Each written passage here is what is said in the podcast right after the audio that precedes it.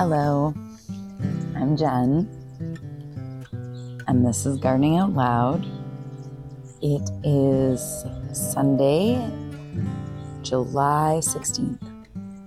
It's about 9 in the morning, and I'm standing in the middle of the garden.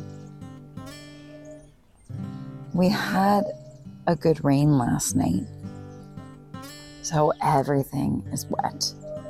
And this is, in fact, maybe my favorite time to be in the garden the morning after a rain.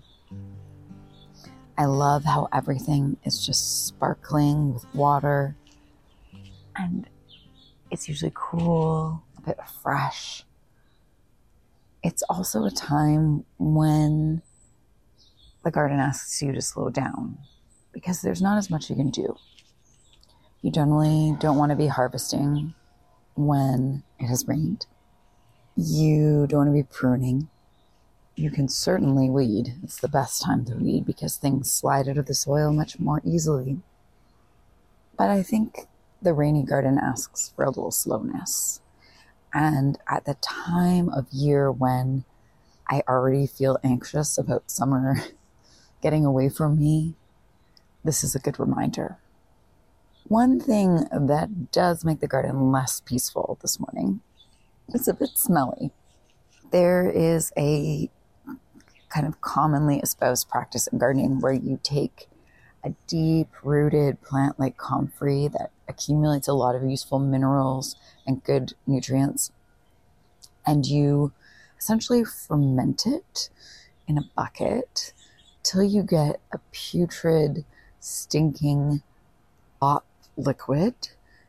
And then you strain it and you dilute it and you give it to the plants. So I hadn't done this before and I'm trying it for the first time this year. And yesterday was the big day after about eight weeks of fermenting. And I recall watching a Gardener's World episode where Monty was opening his own bucket and he was like, "Oh, it's vile, it's disgusting." Da da da da. Let me tell you, he was not wrong. It is putrid. It is one of the more vile smells I have smelled. And I had to strain the smelly glop, which I did using the grate of um, a or fire pit grate, and then pour some into a bucket and afterwards, my hands stank so badly, and nothing I could do for hours and hours could get rid of it. So I put lemon juice on them, I put white vinegar on them, I scrubbed them. It was thoroughly disgusting. And every time I ate a snack or took a drink of water, my smelly hand would come to my nose. It was not good in the end, what made the smell go away is some hand sanitizer when we were at dinner, which I thought, well, let's try this. And actually, that really helped. If you ever find yourself in a smelly hand situation. Anyway, having done this experiment and spread the awful smell around the garden, I think I will stick to just doing a comfrey mulch where no rancid comfrey juice is required, and you just scatter the leaves on the soil. So I'm standing towards the back of the garden near the mulberry tree, just taking in a new perspective. This is an area the borage has really exploded, and I've pulled back a little this week, but I'm to have to pull back more. It's so hard though, because standing here, I can see the bumblebees starting to make their way to each blossom, and you can hear they're buzzing as you work on the garden and they, they just love the borage so it's hard to take it out but a little bit has to go i'm afraid. Last year's kale has gone to seed and its seed pods are finally at the time when i'm going to cut them off and stick them in some paper bags and let them dry so that i can harvest them later on. What tipped me off to the fact that it was time for this was I saw a purple finch in the garden and it was sitting and snacking on those seed pods that had dried. They obviously like the seeds inside a lot. And I thought, ah, if the birds have come for the seeds, it's time for me to act. So I've been harvesting those as I can see some of the tips of them start to turn yellow. If you wait too long, they split open and you end up with seeds everywhere, which isn't the worst thing in the world, but timing is something you have to kind of pay attention to. So I'm harvesting those seeds, and it feels strange to be harvesting seed already. Not that it's unusual, but I think of seed harvesting as associated with later in the summer, as getting ready for fall, kind of bringing the season to a close. And we're still very much in high summer, but these are last year's kale plants, so they're a little ahead of schedule. I haven't seen any eggs, but I'll keep looking. I haven't looked that hard, to be honest. I'm just hoping that they are making use of the facilities. I started with one common milkweed plant, I don't know, five years ago maybe, and now I have about 20 because they do spread. But I find they are pretty easy to control. You just rip out the ones you don't want, no problem. One exciting thing of the week is the beans. The first beans are arriving, the first bush beans. I've got a green variety. These might be provider happening, just the first mature beans. I also grow some yellow and some purple ones and some dragon's tongue ones, which are my favorite. They're a little bit further behind. They'll soon be ready to harvest, and then we will be absolutely drowning in beans for a period, which is a thing that I love. beans are so abundant and easy to grow. And it's something that I would recommend to people if you're a beginning gardener because they, they truly are not that difficult and you will get a lot out of a few plants. Enough, certainly, for our household of two and then some. The pole beans are having a different scenario. See last week's fence drama. You may wonder, well, what's happened with the fence? Do you have a new fence? Were you worrying about it this week? Probably not. I was, though. But the answer is that nothing has happened. And so all of my climbing beans and my cucumbers and my squash, I have I had unwound from the fence to prepare for its imminent destruction. And now they're just lying on the ground waiting. So I really don't know what's happening there, but I hope that something happens soon because I'd like to be able to do ah hello friend a monarch just landed in one of the early cosmos, just beating its wings so gently. There is something so calming about watching a butterfly move its wings as it takes in nectar. Anyway, fence drama TBD as I said, after rain is a good time for weeding. And so I'm down in the beans right now.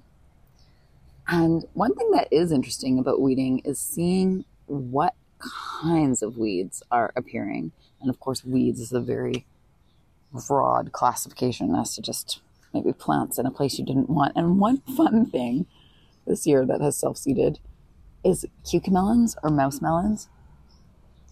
This is a thing I love to grow because there's something, oh, and butterfly just flew right over my head. It was a thrill.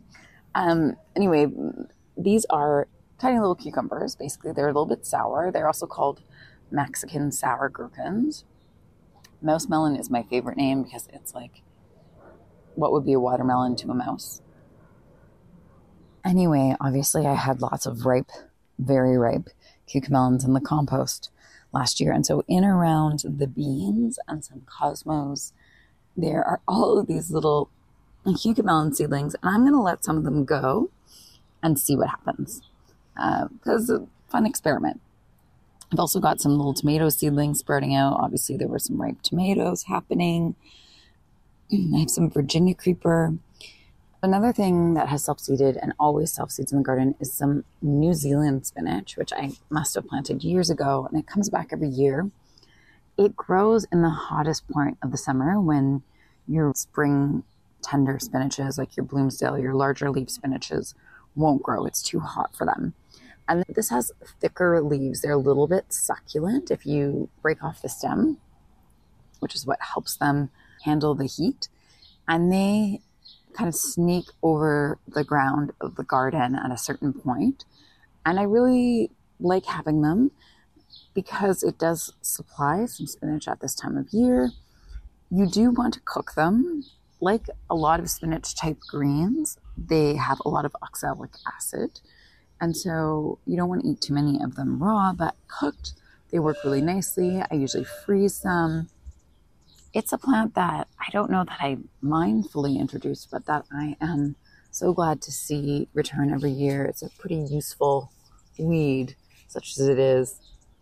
Oh man, we also, of course, have a million tiny mulberry trees that want to grow around here. We have some amaranth, which is another edible so called weed. The lamb's quarters are happening right now. Again, edible, another one that's good to cook if you're going to eat it in any quantity, because again, oxalic acid. Also, chickweed is really happening now. Again, another edible. Lots of these weeds, so called weeds, are nutritious and edible and a way to kind of diversify the nutrition in your diet. So, you know, you want to use a good ID source. So I wouldn't rely just on an app, but cross reference that to make sure you are looking at the right plant. But some of them, like lamb's quarters, are really easy to identify. You're not likely to confuse it with another weed. At least I don't think so.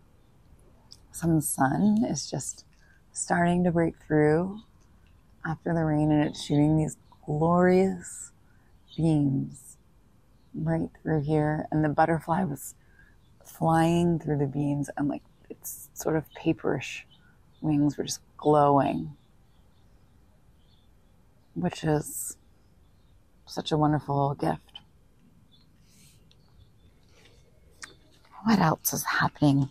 We have our first zinnia. So I grow zinnias for cut flowers. This one looks to be a queen lime blush. So it has a pink center and then pale lime green leaves. It's too soon to harvest it. It still has a wobbly stem. You have to wait until they have firm stems that don't bend when you shake them to harvest a zinnia. But still, I mean, those are a later flower, so it's nice to see them finally happening. Zinnias aren't my favorite cut flower to grow, but they're a useful cut flower. Yesterday, I took a bunch of leaf mold and I piled it around all my dahlias in the effort to give them kind of a mulching and a little gentle nutrition. I mixed it with some of my homemade compost and hopefully they'll like that. So for those who don't know what leaf mold is, it's not as uh, sinister as it sounds. We're not talking about more vile concoctions. It's really just letting leaves break down gently until they look kind of like compost. They look a little bit like a really chunky compost. And it makes a good mulch, which keeps water in the soil, will offer some nutrition, helps keep weeds down. And basically, every fall, I um, collect a lot of other people's yard waste bags on my street. I take my wheelbarrow out in the morning and go around filling up my wheelbarrow with other people's garbage. And then I dumped them into a big pile. I dumped them out of the bag so that they would break down quicker in like kind of a back section under the mulberry tree. And it's amazing how the volume will decrease by about 90%. And I do this because it's a great free source of not just mulch, but leaves for my compost. It's closing the loop on my neighborhood in that those leaves don't really need to be trucked away. They can be used right here, which is something that just drives me up the wall about wood chipping. And I tried so many times to get the arborists to give me some of their wood chips because I would really like those. But alas, so, making the leaf mold, using those leaves in my compost are a way of keeping resources from this neighborhood in this neighborhood. It has a zero carbon footprint and it's a way to enrich the garden. So, yeah, do I look a little weird every fall running around on the street and taking people's yard waste bags? Yes. But is it worth it? Also, yes. You do have to be careful, and I usually look inside the bag and see, like, what kind of yard waste is in here? Does it look like it's a bunch of something like a bunch of periwinkle, which is invasive, or ivy, or something like that, where I don't want to risk seeds going in my garden? Then I'll leave it. But most of the time, if you do it in the fall, it's mostly leaves and sometimes sticks and brush and stuff like that, which usually I'll just kind of set aside and not use for my winter mulch, which is just straight leaves, or in my compost. So, yeah, do I risk bringing in weeds and bits of trash? And absolutely yes. But this is fine. This is worth it to me. Oh, okay one last thing before we go. Here in the garden, we have some little mushrooms growing.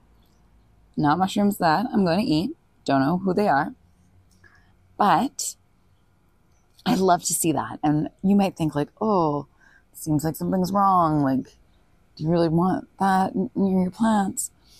But these mushrooms are a sign that the fungal networks underneath the garden are healthy. If they're making the fruit, which is the mushroom, that's a sign that there's good stuff happening in the soil. And I try to treat my soil well, putting compost, and I've been using compost tea and stinky potions. I mean, what more could it want?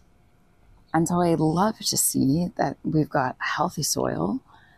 And it reminds me also of all the life that is happening underneath the soil, which there's something like a billion microorganisms in a teaspoon of soil.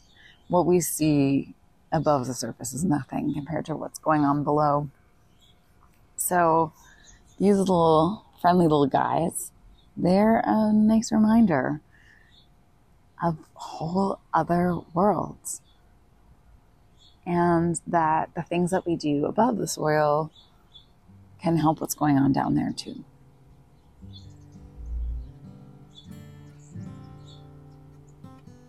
Okay. I think that's enough for me this week. I am wishing you a week ahead filled with rainy Sunday morning energy and some time to appreciate it. Take care.